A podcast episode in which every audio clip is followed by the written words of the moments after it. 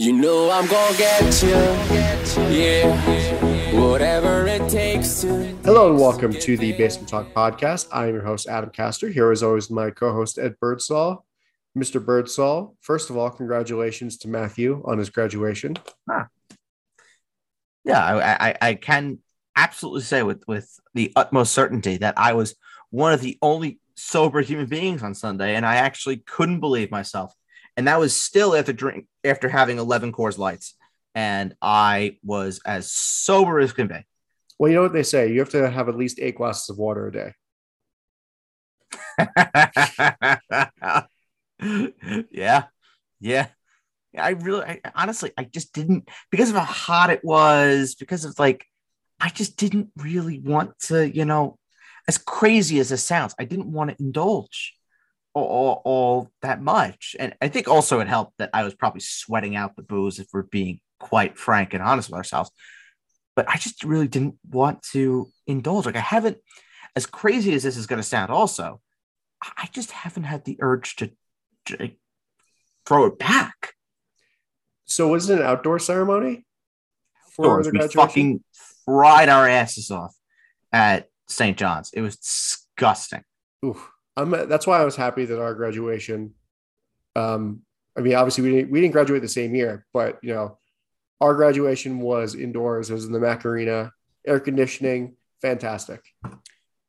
And this is why Hofstra University is the number one university in New York and in the world because we have indoor graduation. St. John's could never have an indoor graduation, Adam. I mean, come on, those peasants, those Catholic school peasants. Come on.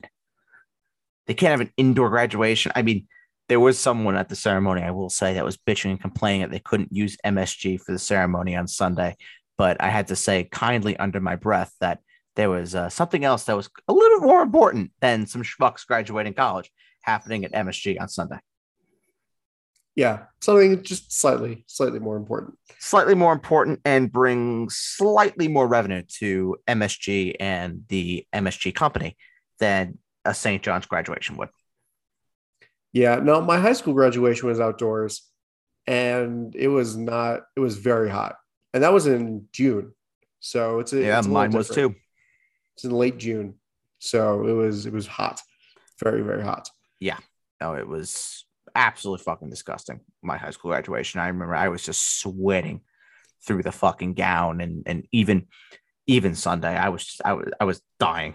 Like, please, just get me the hell out of here. And then it just got it just got to a point where people were walking across the stage, getting their diplomas and walking out because it was just so hot and they couldn't they couldn't fucking stand anymore. I I, I mean I don't blame them. I, I don't blame them. Like what what are you what are you gonna do? You gotta hold kids hostage and and make it so they can't leave because it's so hot. Like if it was it was 65, 70 degrees, that, that, that's one thing. That's one thing. Like you, you could stay and hang out for that. But when it's 90 degrees with 89, 90% humidity, yeah, no, no, you can't make someone fucking stay in that. You can't make you can't have people that are attending stay in that either. Yep, it, it's very hot. I mean, couldn't they have gone to what is it called, the Carnesecca Arena, or the Um, basketball stadium? well they had they had a live stream of the um of the event in Carnesecca. Uh, but they it's too small for a graduation. That was just purely all of the undergrad of St. John's. Well, you know, it's funny for not to bring this back to high school again, but the rain contingency for high school was like the gymnasium where you have like all the assemblies and the uh, basketball, the basketball team plays. And it was like each family was limited tickets because obviously there's limited seating in the gymnasium compared to just the outdoors where it's on a on a football field. So um I can kind of see that a little bit, but at least for us, I mean, they kind of in college, like they got they got around that by just splitting the graduation into two, into two uh, halves, basically. And splitting it by school. Yeah. Like with us, it was we graduated with when I did it, it was uh, the com kids, it was the business kids, and I think it was it wasn't poli sci, It was it was one other. It was one other uh, school that we we graduated with. I don't remember off the top of my head. Well, But we do remember it graduated was, with it the was school. common business.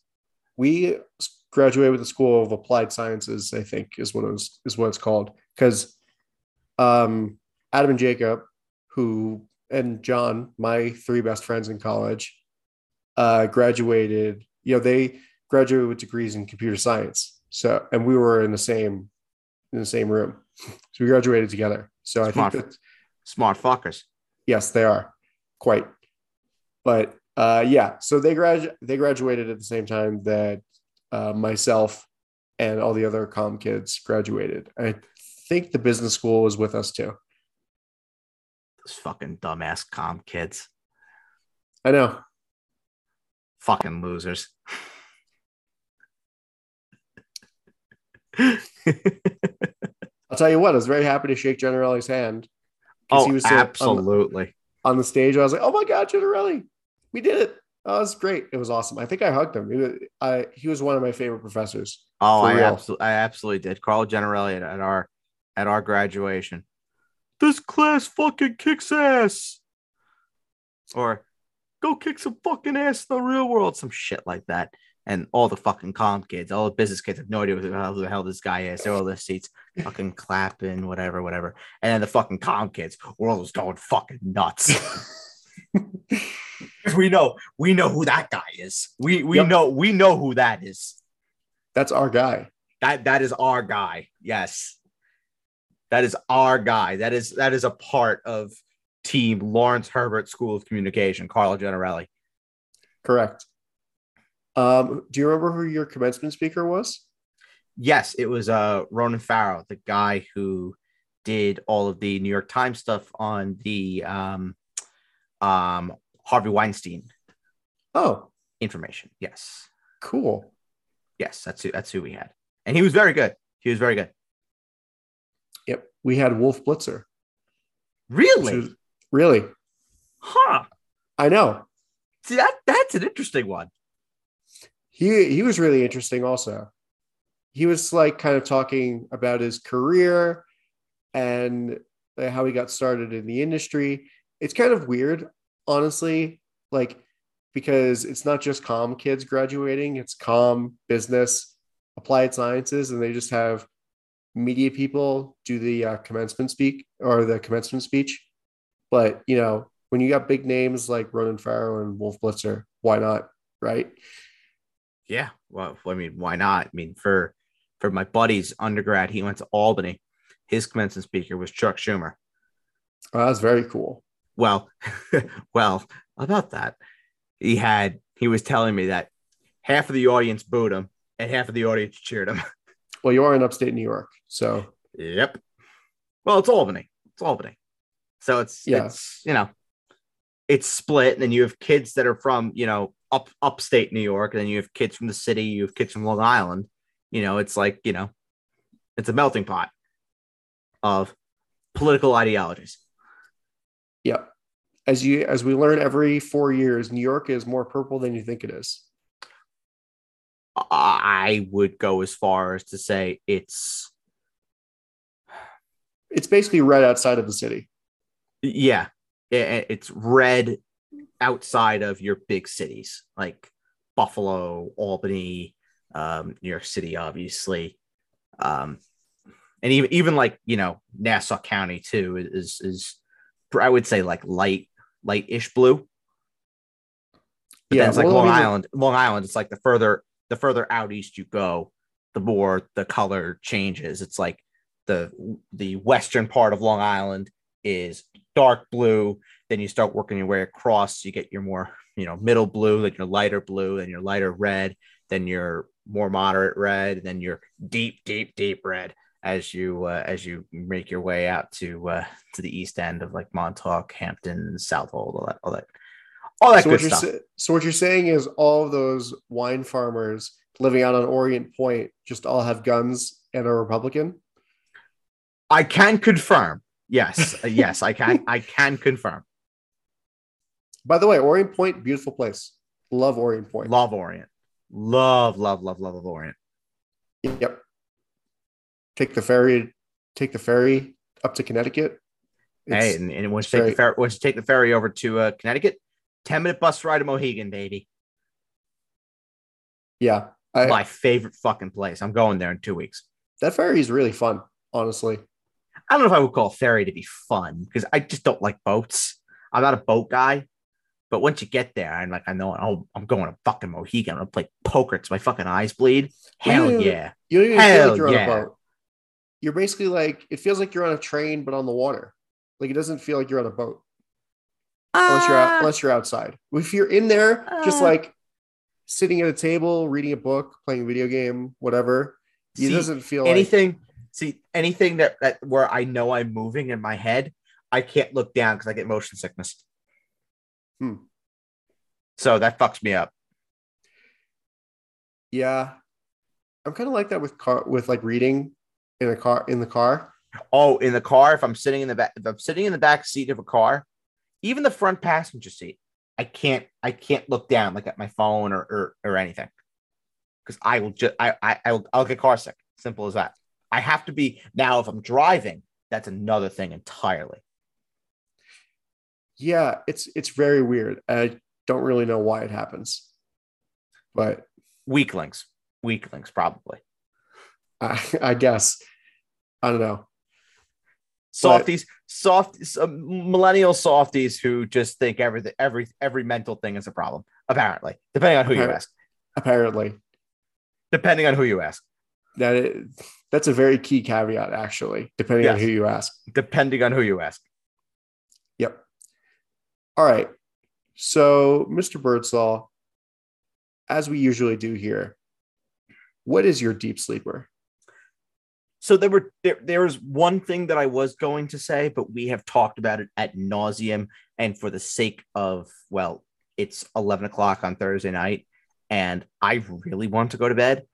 Um, we're not going to be talking about the fact that the Obi Wan series comes out on Friday, so I'm just going to put it out there. That was what it was going to be, but the fact that we have already killed about 15 minutes of this podcast talking about college and the geopolitical climate of New York. Um, I am not going to be talking And car sickness? and car sickness, yes, and, and, and Mohegan.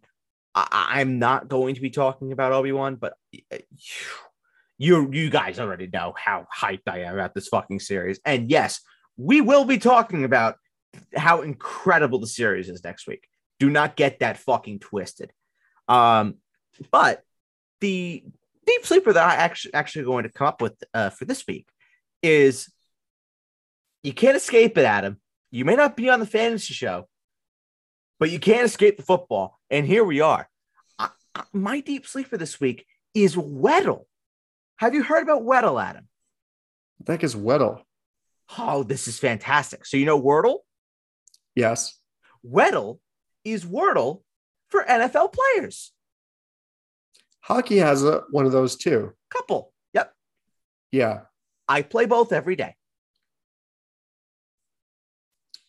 But the great thing about Weddle, the great thing about Weddle is you have two words. You have an easy word. So you have it narrows down your, your player database. But then the hard version is every player in the National Football League. And that is just my well, I, I get to the hard stuff. I'm like, oh, bring it on. Bring it on. That's a that's interesting. I mean, it really tells me that uh, Wordle and Wordle adjacent things have kind of jumped the shark, where now everything has to have its own Wordle. It's a little Pretty weird. much. It's kind of like Monopoly or Scrabble, where like once you get into the variants, where you have so many different variants of that game or whatever, then it's kind of like, oh, this is getting weird now. You know? Oh, but but see see the diff the, di- the main difference is like I played Wordle pretty consistently for a month, and I was just kind of like, okay, I can't really do this anymore. With Weddle and Couple, I've played them every day for the better part of the last month and a half. Interesting. It is fantastic. It is so me and so what I love that I just I'll get up in the morning. I'll be like, all right, Weddle Couple time, let's go. All right. The hard Cool. the hard version is my bread and fucking butter because well, I fucking do this for a living. So if I don't get it every day, I'm fucking pissed. So is the the word in either Weddle or couple is it like a player's name or just a term? Well, you Or- have you have seven cat it's seven categories that it's listed by. So you have obviously the name of the player, but it breaks it down. So it'll give you uh conference, it'll give you division, it'll give you position, it'll give you the height, it'll give you the weight, it'll give you the jersey number. And based on you know the hints that that that, that it gives, it it narrows it down for you. So you're not just putting in like random players. Like you, you like let's say you put in uh let, let's just say like let's say the player you're going for is like uh is like Josh Allen. Let, let let's just say. And you guess Mac Jones. You it'll let you know you have the quarterback right, you have the division right. You're lower on the number, so the player's number would be higher than 10 if you put in Mac Jones, Josh Allen being 17. It would be he'd be taller than six one, Josh Allen being six five. So it, it'll just narrow it down uh, for you. Gotcha. And then once you and it gives you the team too. So obviously it wouldn't register, you know, if it's not the if it's not the uh, the Buffalo Bills. Interesting. That's a that's a that's a deep sleeper for sure. Fantastic. I urge everybody, especially those that are loyal fantasy show listeners, uh, play Weddle. It's fantastic stuff. All right. So my deep sleeper is interesting. Have you listened to uh, Blue Shirts Breakaway at all? Like this week's episode? A little bit. So did you get to the part? My deep sleeper is strip clubs. Oh yeah, I literally just listened to it today. Um, I mean, first of all, I believe the term that that our good friend Greg Kaplan used was uh strippies. strippies, strippies. strippies. Yeah, my deep sleeper is strippies. Good is- God. Good God. Is, is this the part where I have to turn into Ryan and uh, it just cut you off at every single sentence just so just so you don't get in trouble, Adam? You're supposed No. this, the roles are, are supposed to be reversed here. You are the one who is supposed to save me from getting into trouble, not me save you from getting into trouble. Well, I think it's just funny that this story came out that um that the Florida Panthers just went to a yes bird. Oh my fucking God. I don't I, I'm sorry to, to cut you off. Uh Calgary was two nothing up. It's 3-2 Edmonton. I'm sorry.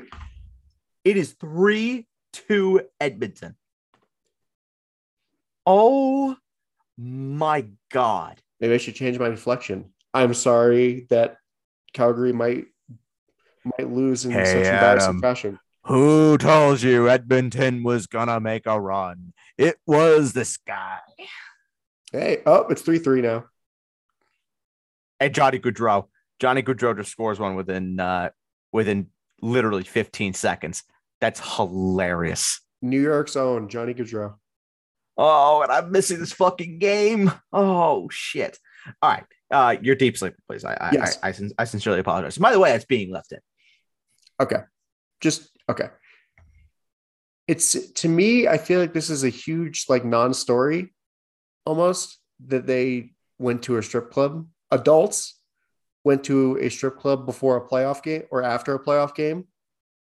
I mean, yeah. What's the fucking problem? I uh, like honestly, what's the big deal? Strip clubs are legal Yeah. in Florida. If if oh wow, and and Calgary just scored again, 16 seconds. Calle Järnkrok, 4-3. Um, He's on the Hurricane. I mean, he's on the Flames. yes, sir. Oh. Six goals in the third period. Uh second period, excuse me. Shit. Um if you want to go to a fucking strip club, go to a fucking strip club. They have the means to afford such things. Is it a bad look that you're going after a loss? Yeah, it's a, yeah. When you're down bad- three, it's a bad look. three nothing, and then you eventually get swept. Yes, it is kind of a bad look. Bad look. Yeah, absolutely. It, it's not a not a good look at all. But is it a frowned upon activity? No, it's a very legal activity that they are partaking in. I, I, I don't see what the problem is. I don't know why this is such a, a, a big fucking deal that they decided they were going to go uh, go see the strippies What's what's the problem? What's the I fucking think- problem? They wanted if- they wanted to go see lady body parts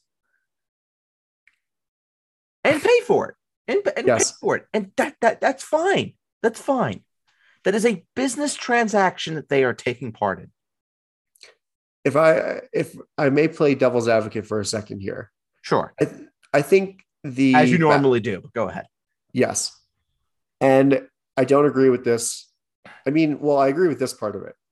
If they had gone to a bar, the reaction, like just a regular bar, not just not a strip club, then I think the reaction would be not as bad, but still bad, frowned upon that they went out to a bar and got shit faced. And Calgary just scored again, didn't they? Edmonton. Oh, This game is drunk. This game is fucking drunk. Seven goals in the second period. Can we just stop oh recording so I can watch Holy this game? Like shit. legitimately. Oh my god. Well, we got we we we could we could power through this. Let's fu- let's fucking go. Let's fucking go. We can, Okay. we can we can we could get we can be on there for the end of the third for the third period. Yes. So I'm saying that the backlash would be bad, but it wouldn't be as bad if they had just gone to a bar Agreed. and got shit faced. But I think because it's a strip club, it's a little, a little bit different because of the connotations of the strip club. And Absolutely. yeah. And No, you, you- I don't think you're playing devil's advocate there. I, I, I, I think you're right. I, I think you're right that if, they, if if it was just a matter of, oh yeah, they're going they're going to the bar, they're gonna have a nice drink, they're gonna go drown their sorrows. You know, it's like, oh, okay, cool, cool. But it's also it's also the fact that they're that they're professional athletes, and then we we we hold them into such this this I guess high esteem of they can't be human beings.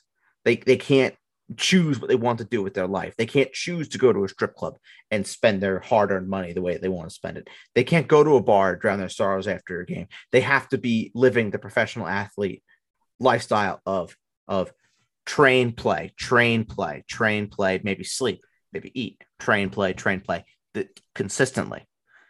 Which they're fucking people too. Like, let the let- we're also forgetting these are for the most part 20 30 year old kids like Guys, go men. fucking nuts well, I think that it's worse because they're down three nothing in a series that sure people thought that they were going to be more of a part of, where they just could not score if their life depended on it.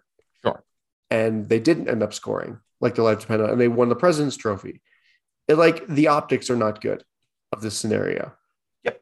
I, I could not yeah. agree more like if they were up 3-1 or maybe if they were up 2-1 in a series instead of being down 3 nothing and then going to a bar like okay great they're going to celebrate that's or how awesome. about if they won the game well yeah if they won the game then you know that's coming off fine. of a win they decide they decide to go to a strip club and celebrate uh, a win.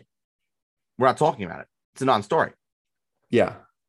If they won the series then it's the same thing. Going to a strip club or a bar to celebrate is totally fine. But i think it's just the fact that it's in the middle of a playoff series where like they should be working like where they're down big they should be worrying about how to solve Vasilevskiy and not going to a strip club. I mean, that's maybe that's more of the devil's advocate of it. But sure but what's know. really getting done what's really getting done though at 9 30, 10 o'clock at night I don't know. Well, I feel like after a lot, or maybe just the fact that after like a loss like that, where you just lay your entire, you leave everything out on the ice, I wouldn't have the energy myself. I wouldn't have the energy to go out and party all night. oh i would i would as an athlete your day your day fucking starts at four o'clock Right. But I feel like I would be exhausted. I'd be like, no, I don't want to go party. I want to go to sleep. Like win or you lose. forget what we're you forget what we're talking about here. We're ta- we're talking about high level athletes that have gas to burn. Mean, yes, they do. I'm just saying for my personal, I mean, also I'm a bit of an introverted person, so I'd probably be the that's probably how I would go. But anyway, this is the real point is is that this is kind of a non-story that they went to a strip club. It's a non-story. Strip clubs are fine establishments. People who choose to go there, they are everyday people just like you and I. Doesn't make them any better, doesn't make them any worse. And if they choose to go to a strip club, that's their choice. That's their choice. And Yep. who are we to hate? Simple. Now, Yeah. like like we said, bad luck. Absolutely. Absolutely it's bad luck. But is it something that, you know, is a is like a death penalty?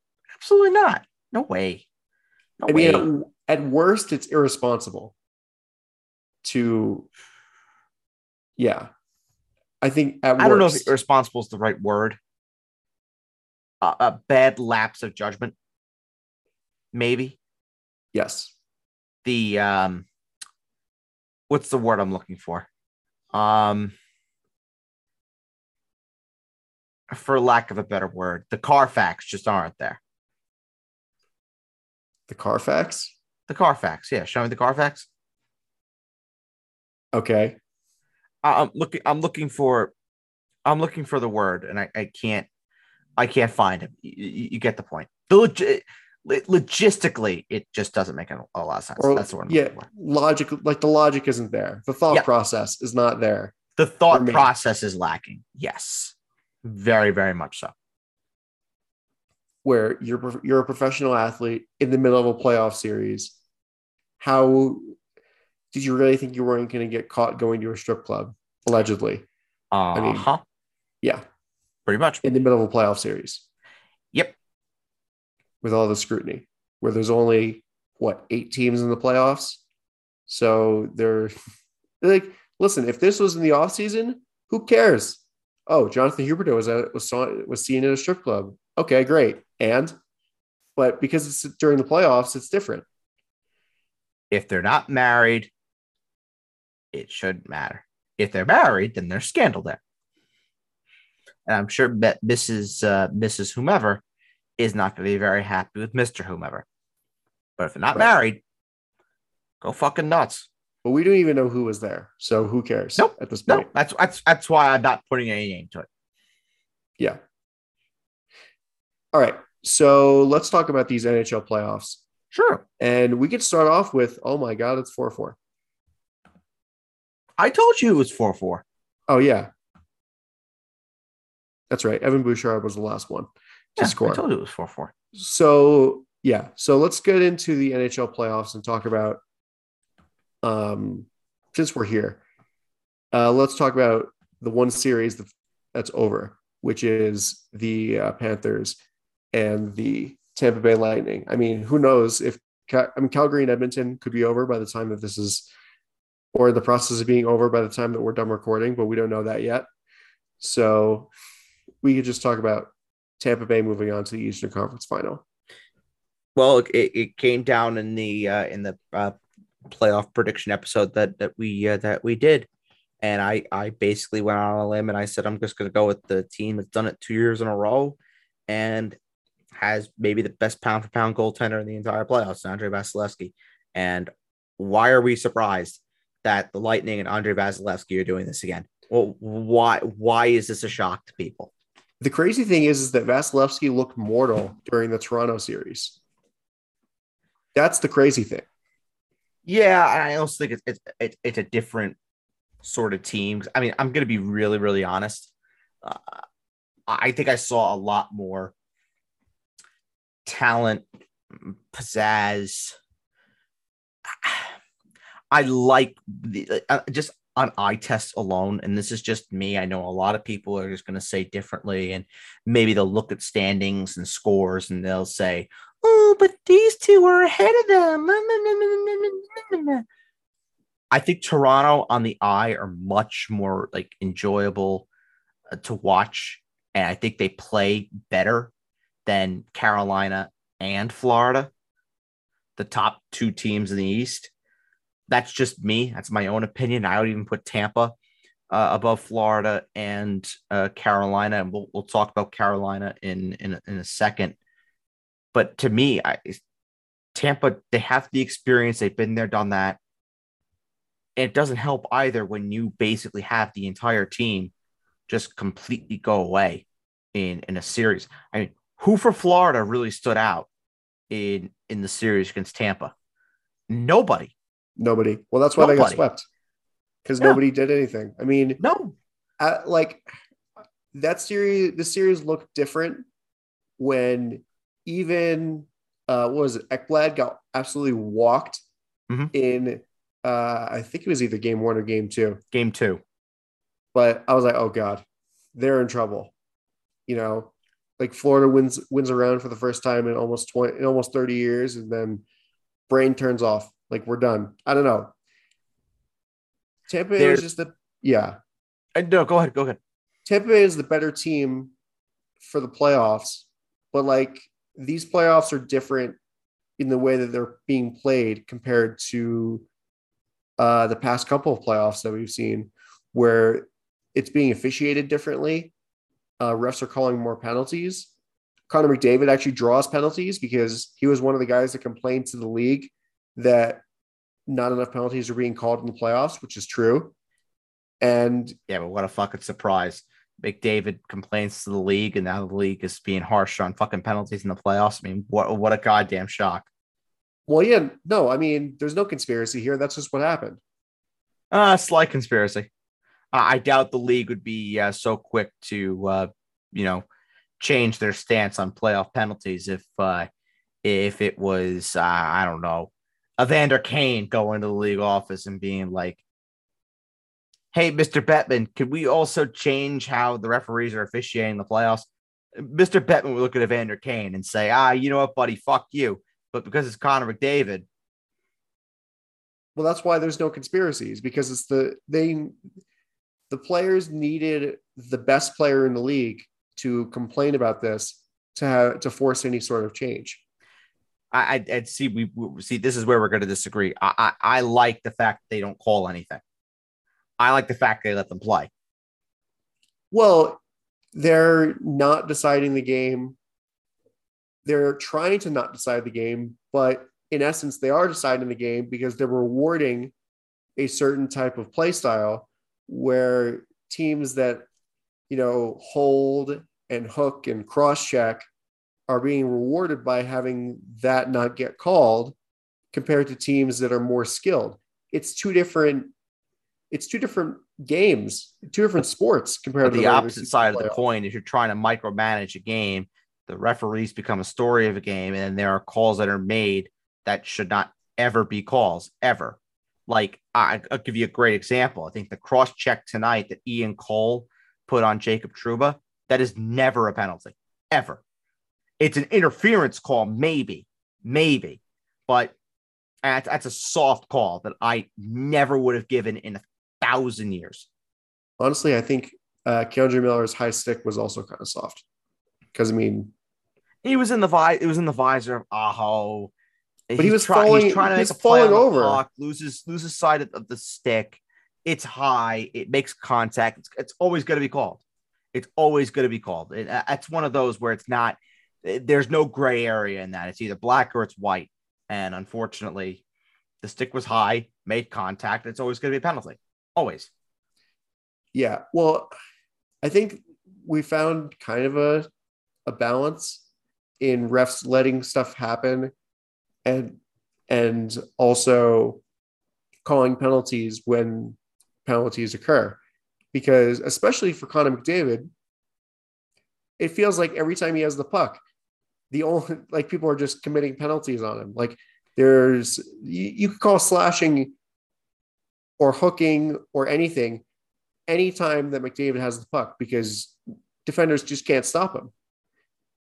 And he's so fast and so skilled with with the puck that you know it's a legitimate disadvantage for the star players, the skill players when uh guys who are not as skilled or have different skills are allowed to get away with more.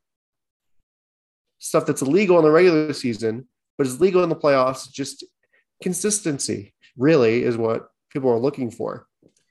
Again, I would much rather lose on calls that weren't made versus calls that were made and are wrong. I don't know. Well, it's still the same. You still like it's it's the same thing. I don't want I don't want the refs to ever be a story based on calls that were made that are wrong. I don't remember. I, I'm not gonna go on about calls that weren't made ever. Ever, ever, ever, ever. But I will go on about calls that were made, how the refs jump in and put their impact on a game. Like, tell me, can you tell me a call that wasn't made that has impacted a playoff game thus far? You probably can't. Now, I can absolutely tell you how the goal in game one that Kaapo Kakko should have fucking scored against the Pittsburgh Penguins was 100% a good goal. I think it was the referees just decided to say, nope, that's not a good goal. Yeah, because he was pushed into Tristan Jarry by uh, Brian Dumoulin. Correct. And that is Yeah. 100% a good goal. You can't tell me otherwise. Yeah. I kind of lost my train of thought on this one. But I think it it's just, you know, you're looking for consistency. That's it. You're looking for it, but you're never going to get it because referees are always going to call the game differently. And me personally, I like games that have flow. I don't ever want to see a penalty uh, a game decided by penalties, refs jumping in and making the story about them. That that's just me. That's just how I am. Well, I think that I don't know. I think that this is better than what we've had previously. Because I think that oh, I do remember what my train of thought was.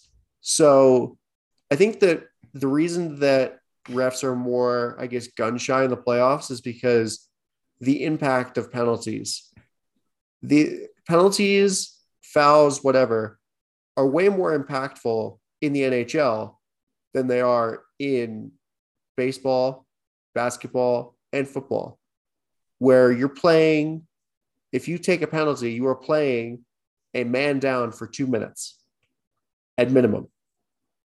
And so that, like, making a penalty, calling a penalty like that late, it can swing the impact of a game. I mean, look at game seven in overtime uh, between the Rangers and the uh, Penguins. I mean, I feel like it would have been a lot longer before the Rangers would have scored or the Penguins would have scored if uh, the Rangers were not given that power play in overtime, and then uh, Panarin uh, scored his goal from the right circle. But the fact of the matter is, is that penalties are way more impactful in the playoffs and in the sport as a whole, just because you are going a man down if you take if you take a penalty. So the refs are a bit more gun shy as a result of that. I mean, that's me kind of going through that thought process. I mean, what do you think about that? I mean, yeah, they could they could be more gun shy, but I, I think we've seen with with these playoffs that they haven't been more gun shy, that they've been more willing to make the calls that are there. And and a lot of them have been right. I'm not saying that they haven't been, but then there are others where it's just kind of like, really, you, you couldn't just let let it go. You know, I, I I'm for I'm for one. I always say 50-50 in the regular season. You want to call it, call it, go for it. But 50-50 in the playoffs, 50-50 should never ever be called. 51-49, sure, call it. 50-50, never. Well, I think also, I mean, the refs are calling this stuff in real time. And sure, it, sure. It, it, it's it's a lot easier said than done. But I, I when you're have- looking frame by frame, it's like, okay, so here's where the stick hits his face. And in this angle, it actually looks like he's diving, but in real time, it does it just looks like somebody got hit in the face with a stick. So it's tough. You know, not every referee Wes McCauley doesn't have Terminator vision where he can just go slow motion. no, unfortunately, unfortunately, it does not. Right. And part of it's game management. I mean, we saw uh, That's the reason why Tim Peel doesn't have a job anymore. I mean, he was going to retire anyway, but he was forced to retire earlier than he originally planned to because he kind of gave the game away on a hot mic in between and going heading into a commercial break. The game management is a thing. The hot mics, the hot mics. They they fucking strike when they want to, don't they? Yeah, that's it's up there. It's like top five of one of my great of greatest fears is hot mics. Adam, did you did you pick Florida to beat Tampa? I might have. Oh, sorry about that. I think I, I didn't even I beat I didn't even pick Tampa to go No, you did. far. You did. You did because you picked all the top seeds in your in your final four, Oh. and I roast I crucified you for Well, it. Tampa is Tampa isn't a top seed. No, but Florida is, and you picked Florida. No, well, I'm saying I didn't pick Tampa. I didn't even pick Tampa to be in that game, in that series. Oh, you you did pick Toronto. That's true. I'm pretty sure I did pick Toronto. yeah, you did. I, I'm pretty sure you did. So I'm I'm very wrong. I don't want to look at my bracket, uh, my bracket. or I'm almost to my- certain you picked it. One, two, one, two. it just I, I know that, but I'm just yeah. Anyway, in the in the buildup. I think I, I'm I'm almost certain. I think I've gotten every everyone right, except for um Wild Blues. I think that was the only one that I missed. yeah, and that one's kind of a toss up. Well, it wasn't much of a toss up at all. St. St. Louis just fucking crushed them. Yeah, But it wasn't who we thought it was going to be. It was uh, thank you to Jordan Binnington. yeah. Well, I'm saying at the time it was a toss up. Yeah. So who would we, like we didn't know, but um, let's go. Edm- Edmonton will be one of my finer calls if they're able to take this all the way. yeah, I mean, thank goodness that Connor McDavid's actually going to make it to a conference final for the first time in his career. but we don't we don't want Connor McDavid to win because 2026, Adam, That's true. we do not want him to win. We want we want McDavid to follow the same career path as 99, only skipping a spot along the way. If you get my gist, The same career path, career path as 99, except not winning four cups. not winning four cups and not going to LA before going to the Rangers. Or well, he went to LA and St. Louis before the Rangers. True, true, true. He did go to St. Louis before. Yes, correct, correct. All right, so not going to LA and St. Louis. Go just going straight to the Rangers. Yep. How weird. He flee he fleed Mike Keenan and he went to the Rangers. Yep. Fuck Mike Keenan. He may have won a Stanley Cup, but fuck him as a What? person. Why? He's an asshole. Are you out of your mind? What do you mean? No, you're you're crazy. Any man that wins a fucking cup for my team, that's a fucking goat. Love the team, hate the coach. George Graham played for Arsenal. He managed Arsenal, won the league at Anfield in 89, then was sacked by Arsenal, managed Spurs, and you won't hear a fucking bad word said about George Graham. Same thing with Mike Keenan. I fucking love the band. I don't know. You you know me as the most anti David Quinn guy in the world. If David Quinn won a Stanley Cup with the New York Ra- New York Rangers, uh, I- I would build a shrine dedicated to him. Listen, I'm happy that that the Rangers won the cup, obviously. I just don't like Mike Keenan. You're crazy. You are out of your mind. I feel like that team won in spite of Mike Keenan, honestly. I mean, well, they just traded for a bunch of old guys. That's just how it worked. That's just how the Rangers did it back then. And they won the Stanley Cup They did win the Stanley Cup. with Mike Keenan in charge. You are out of your mind. Can we please go and talk about another series? I am begging you. I want to watch this game.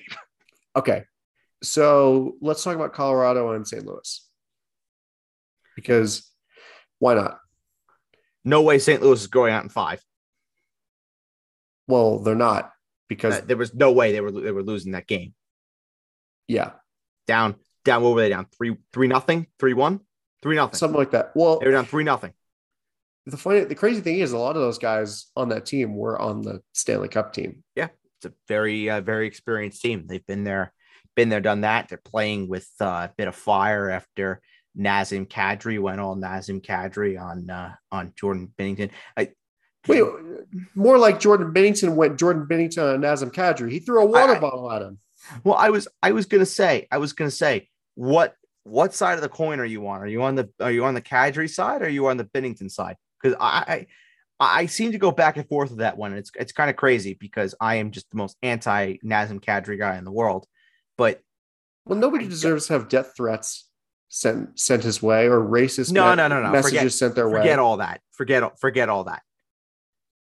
Do we think that Nazem Kadri was in the wrong? Not really. No. I'm kind of 50 50 on it. I see. I kind of think Kadri knew what he was doing. But was it something where he where he had the intent to injure? I don't know. I don't think so. I don't think so. No. But So I I kind of it, it's reputation with me. It really is because we've seen him do this before. you sound like Craig Berube. Well, it's true. We've seen him do it before. So it's like it's like Sean Avery. We saw Sean Avery wave a stick in front of Marty Brodeur. We seen we seen him call Marty Brodeur fat ass.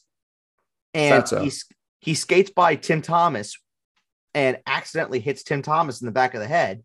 Tim Thomas wants to start a fucking brawl with Sean Avery. But Sean Avery swears he didn't do it on purpose. But people are going to say, oh, because it's Sean Avery, he absolutely 100% did it on purpose. Well, the thing It's is, with Nazem Kadri. It, it's the same thing. He has that reputation. the thing is, Jordan Binnington has a reputation too for being a, a hothead who likes to start fights and then just skate away. Sure, but Jordan Binnington has never never actually gone out of his way to injure people like Nazem Kadri has. That's the that's the big difference. Well, it's debatable a little bit. It's like Colton Orr. It's like eh, eh, eh, no, not Colton Orr. Excuse me, Chris Simon. Chris Simon smacking Ryan Hollweg with the with the fucking stick.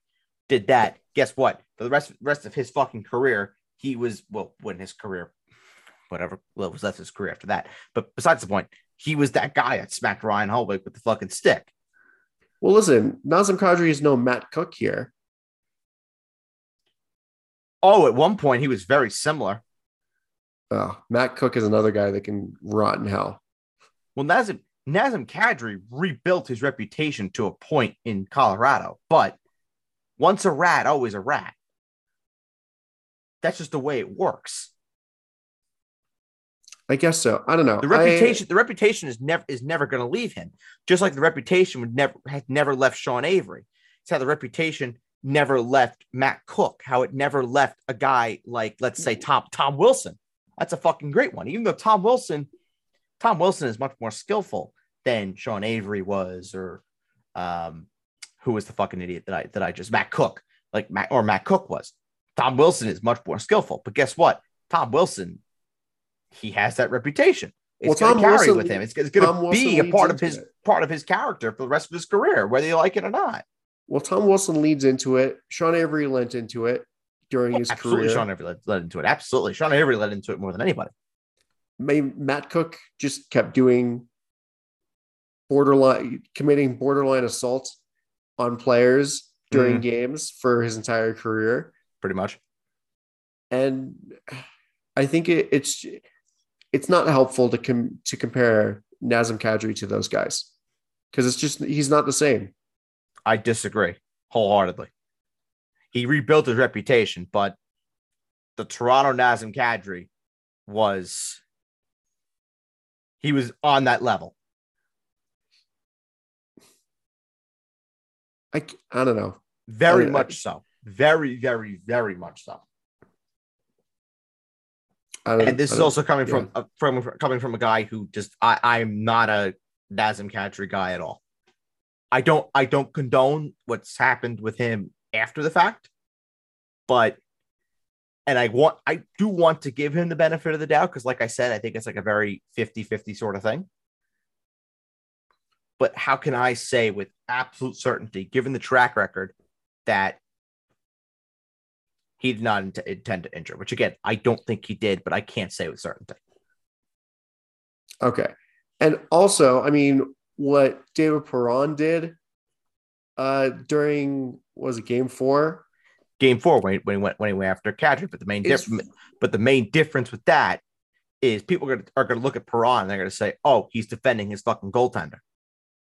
With Kadri, it's oh, he's looking to go after somebody because because of the track record. What's Perron done against anybody? Nobody. Well, he hasn't done Perron, anything. Perron's So- a thirty goal goal a thirty goal scorer. That's go that's going after Nazem Kadri. Well, my thought process was Perron's being a fucking idiot and trying to go after Kadri.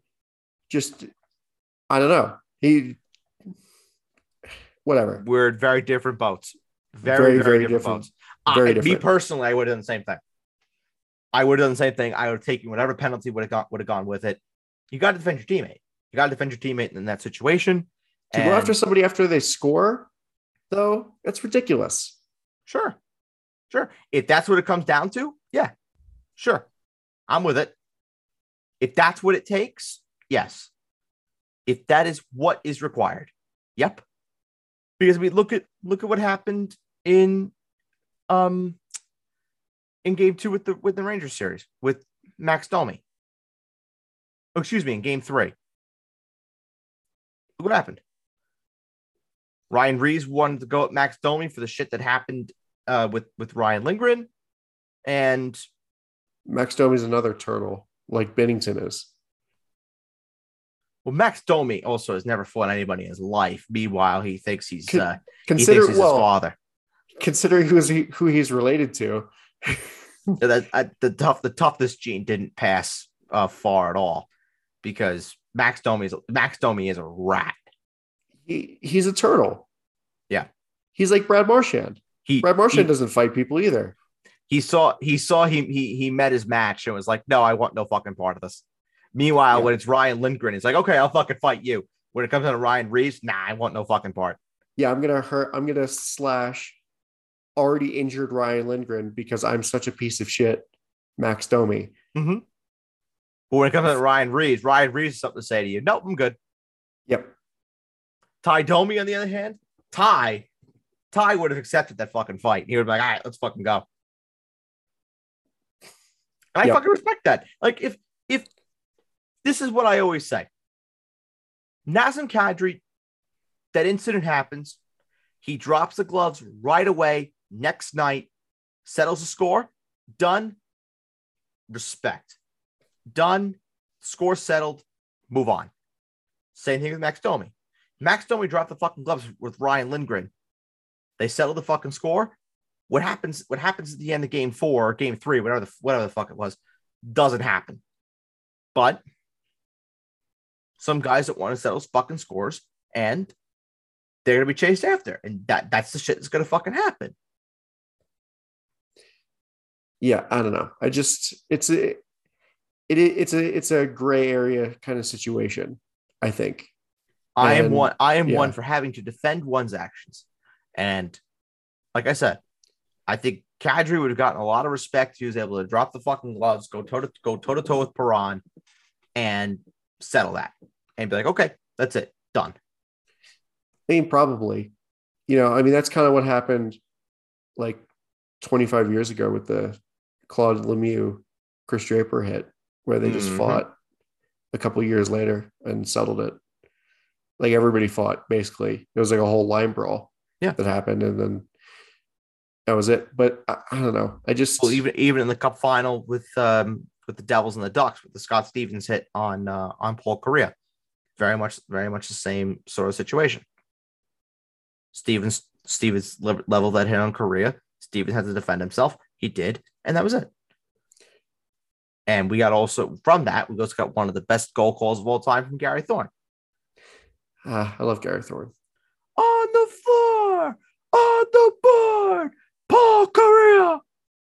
Gary Thorne's my favorite. and we we have to sit through fucking Ranger series. Let's do Sean McDonough and Ray Ferraro. I want to claw my fucking eyes out. Ray Ferraro sounds like the Rangers like ran over his favorite tr- whatever something. They Ray Ferraro sounds like the Rangers robbed his house. Like legitimately. They both don't want to be there. They don't want the Rangers to be there, is what it sounds like. oh God, no, Oh God, no. And I have no idea why. It makes it makes no fucking sense to me. I would think from a network point of view, you would want the Rangers to win. You want the New York market to be fucking in on it. It generates more money, not just for ESPN, but for the fucking league. Because everybody was, you know, giving the Islanders a bunch of happy endings when they were in the playoffs. Of course, because they're the fucking Islanders, the fucking darlings. Those fucking hmm. Hmm. I was gonna say a potty word that needed to be beeped, but I'm not gonna do it because I really don't want to have to edit this even more than I have to. Right. But like the Rangers, I don't get it. I, I do not understand. The NHL is a bet is better for the Rangers being successful from a money perspective. Because the Rangers are one of the most valuable teams. It's the Rangers and the Maple Leafs. They're the two most valuable teams in the league. How about the how about most popular? I, I would probably make a case the most popular team, if they were to go to the conference final, if it's not going to be Edmonton, is probably the Rangers. I feel like the top three most popular teams are probably it's probably Rangers, Leafs, Habs. I would think. Oh, collectively in the sport, yeah, probably. Yeah. Yeah, probably. And then you could probably put you could probably put like the, the Bruins in there as well because Boston does love their hockey. I'll, I'll I'll give them that. Um, the Blackhawks are always going to be up there because Chicago loves their hockey. The the original six teams, the original six teams are always going to have a following. Yep. But uh, yeah, I, I don't know. It's just the the commentary has not been great No, it's been fucking terrible. for the Uh, do you want do you want to talk about this Oilers Flame series? Then we can touch on the Rangers and then uh, and then get on out of here. Yes. So uh, the Battle of Alberta. Wow, what a crazy Battle of Alberta. this has been, I think, everything that we have ever hoped this series was going to be, and then some. This series has been unbelievably good. Yeah, it's weird because Jacob Markstrom just hasn't looked his, uh, himself like at all. But his his numbers in his career against Edmonton are not good. Even when he was in Vancouver, his numbers were not great against Edmonton, and they've they've carried over. And he's he's really really his play has been one of the main reasons why Edmonton has been able to really keep this series competitive because we always said Edmonton, can score, but it was a matter of would they be limited by Jacob Markstrom. And Markstrom's play has been below average, and Edmonton have been able to capitalize on that in, in a big way. And let's also call call it spade a spade. Connor McDavid has just been the best player, not just in this series, but in the playoffs, period. And he is just unbelievable. I mean, the Oilers could lose in the second round, and he could. They could lose in the conference final, and he could win the Conn Smythe. Like he's been that good. Yeah, yeah.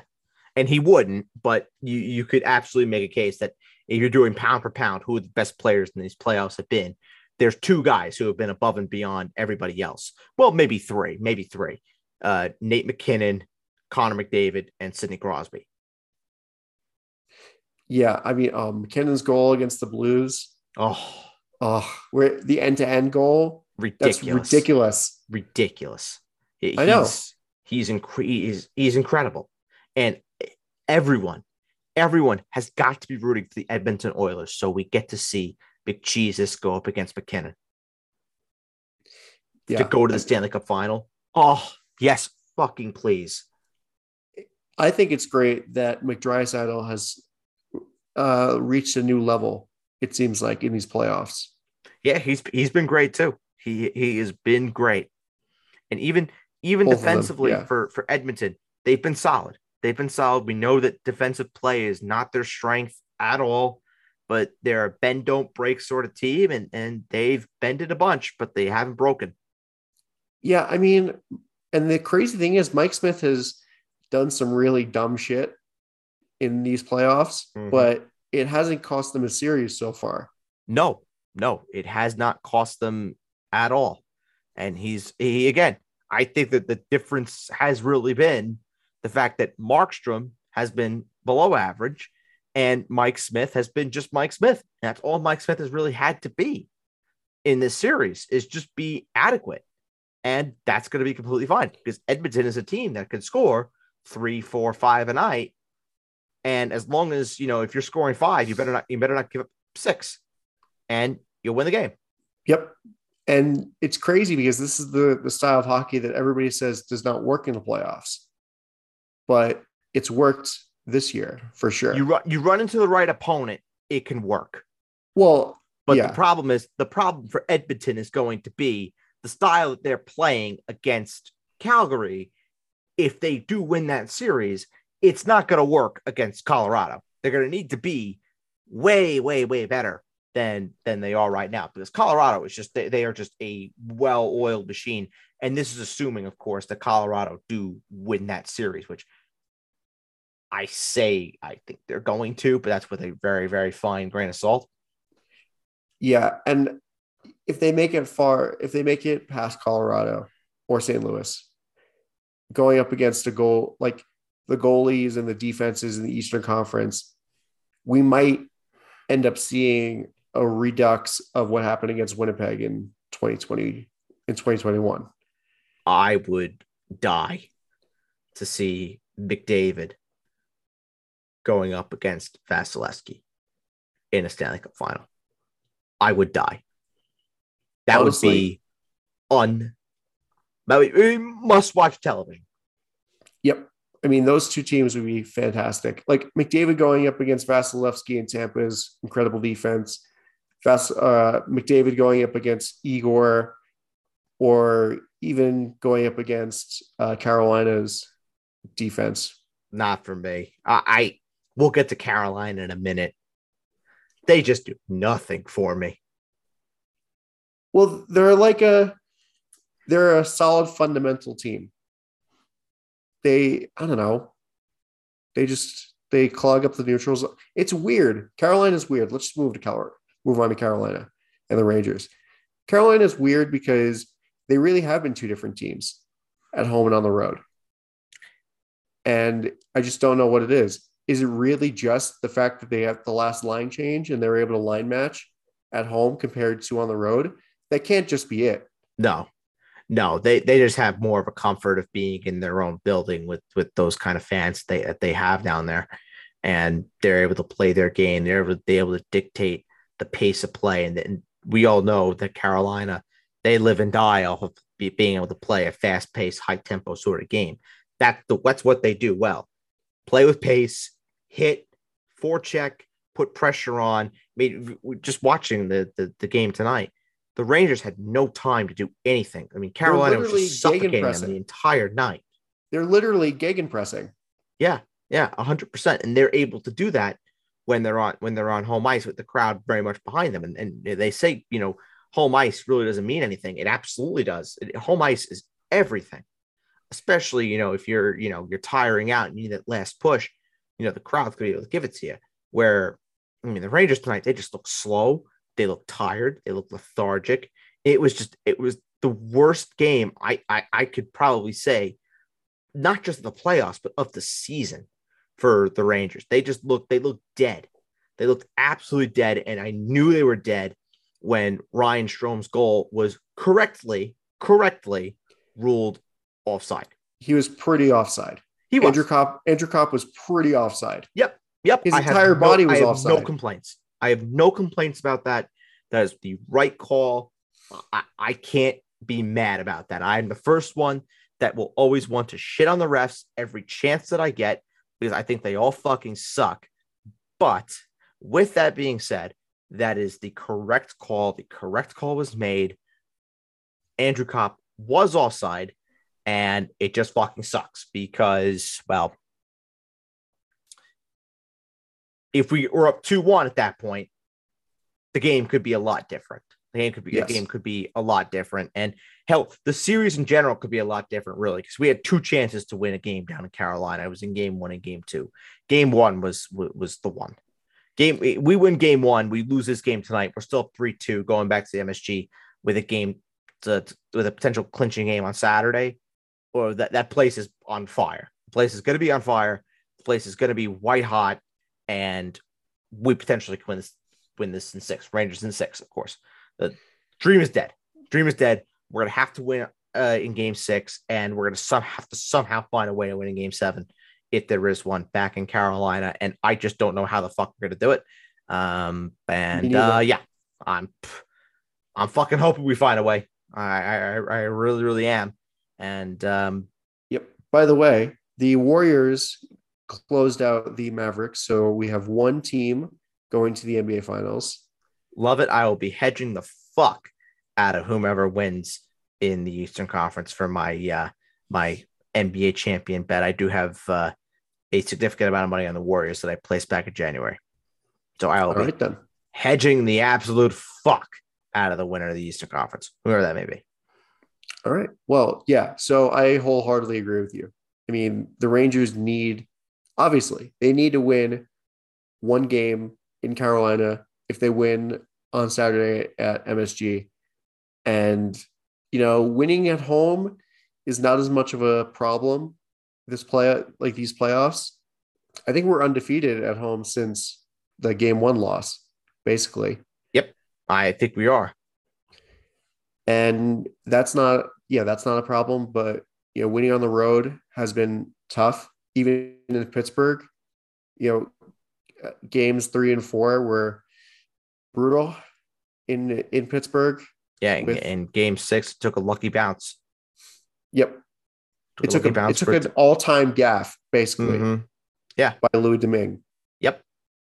I, I I mean at this point, as crazy as crazy as this is to to say, and I hope it doesn't happen in game six, just because I'm pretty good with Raanta starting in goal for game six. I hope we blow them out of the building in game six. And then Rod Brind'Amour has to make a decision on Freddie Andersen for game seven. And I, I would be okay with Freddie Andersen starting in game seven or Antti Raanta because Raanta has been incredible when it's been in that building in, in, in this series. He's been really, really, really good. well the crazy thing is i mean part of it is like it's a it's it'll be a rusty freddie andersen and i don't think uh rod brind'amour would trust a rusty freddie andersen in the game seven in, in well, Mike round. Sullivan trusted a Rusty Tristan Jarry in game seven. Anything is possible. I guess so, but I feel like the wasn't the break longer. Like Freddie Andersen's been out longer than Yeah. uh Jarry was, hmm or yeah, I think it said Freddie Andersen played in like eight weeks. I think it was. yeah, it's different. And also, like this season has been a different. It's been a different Freddie Andersen. This is not Toronto Freddie Andersen, where he just lets in easy goals on the first couple of shots. It just doesn't work that way anymore. No, he's been he he's been very large- good. Go ahead. No, yeah, that no, I was just saying he's been very good. I was going to say that he's been for the for when he was healthy, he was Vezina Trophy consideration um, for a large part of uh, of the season. You know, if it wasn't for the play of of, of Igor throughout, um, it would be a much more wide open race for Vezina. But I mean, Vezina, I mean, Igor's going to walk away with it, isn't he? And but Freddie Andersen has been was great this year for for Carolina, and I'm hoping we see him in Game Seven because I don't want it to be Raanta because Raanta's been really really good, Yep. And, And- I fucking hate the Hurricanes. Part of it is Raanta's been very good, and the other part of it is that Carolina's defense has been suffocating, and just they Well- just part of it's that, and then part of it's also the Rangers don't shoot all that much, and like the shots that they have gotten off just haven't been great. It's been it's been very conservative, very conservative from from the Rangers' point of view because they're afraid of making the catastrophic mistake. But at this point, it's just like, what the fuck do you have to lose?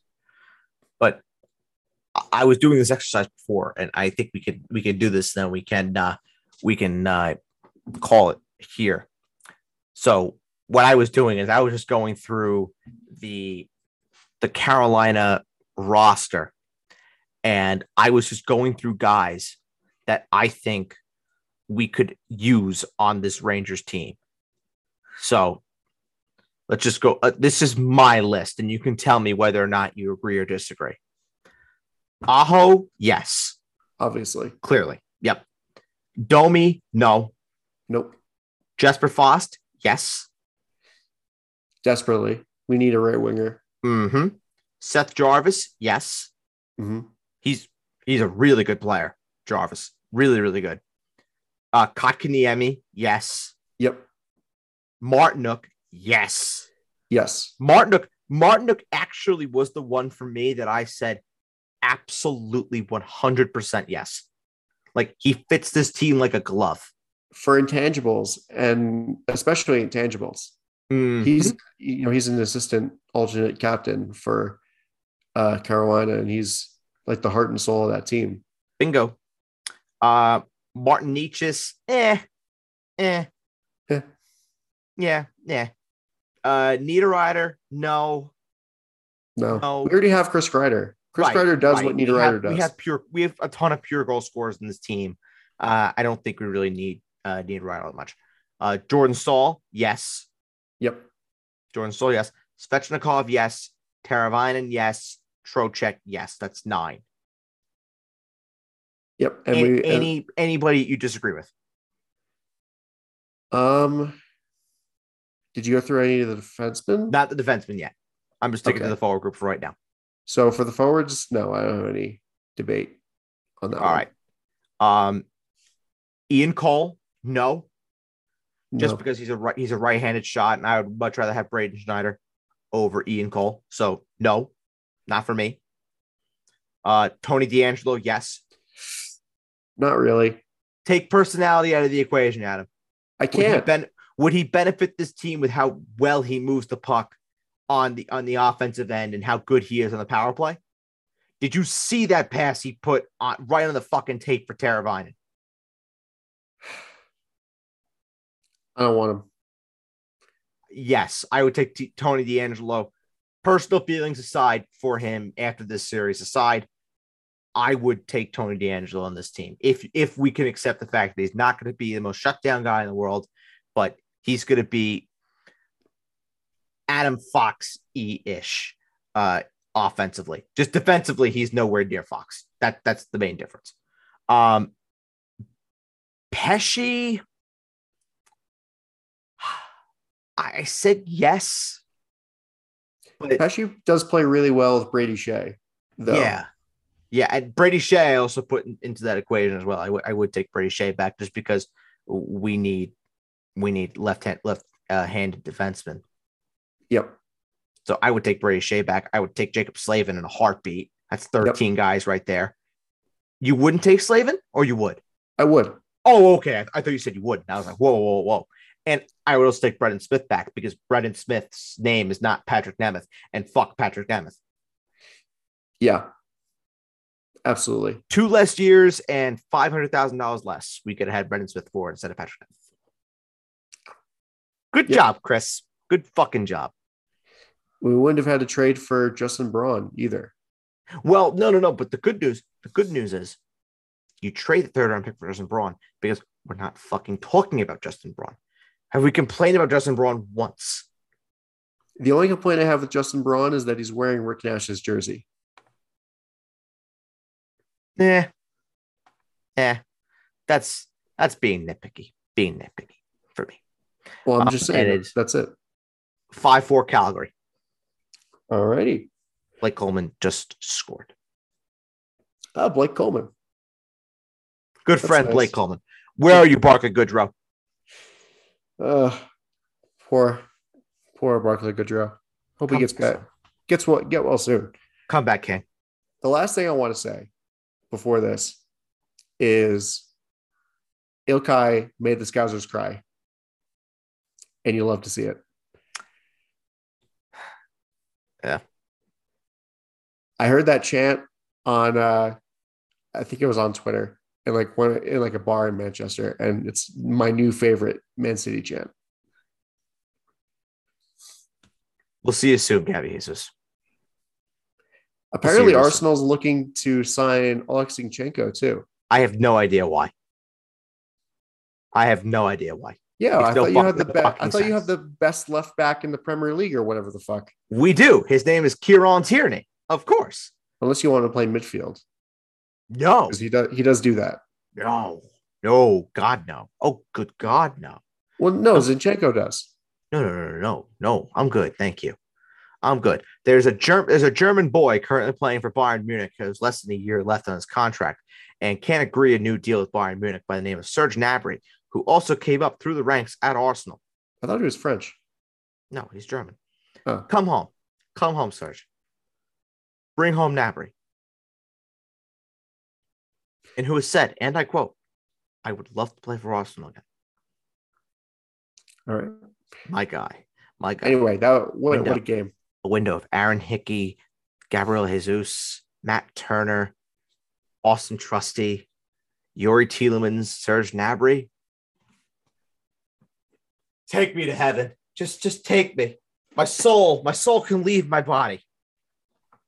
Well, you know, we have two new strikers now, and our newest striker scored six goals in Argentina. So you can have Gabriel Jesus. Fine by me. Fine by me. I'll, I'll gladly take him.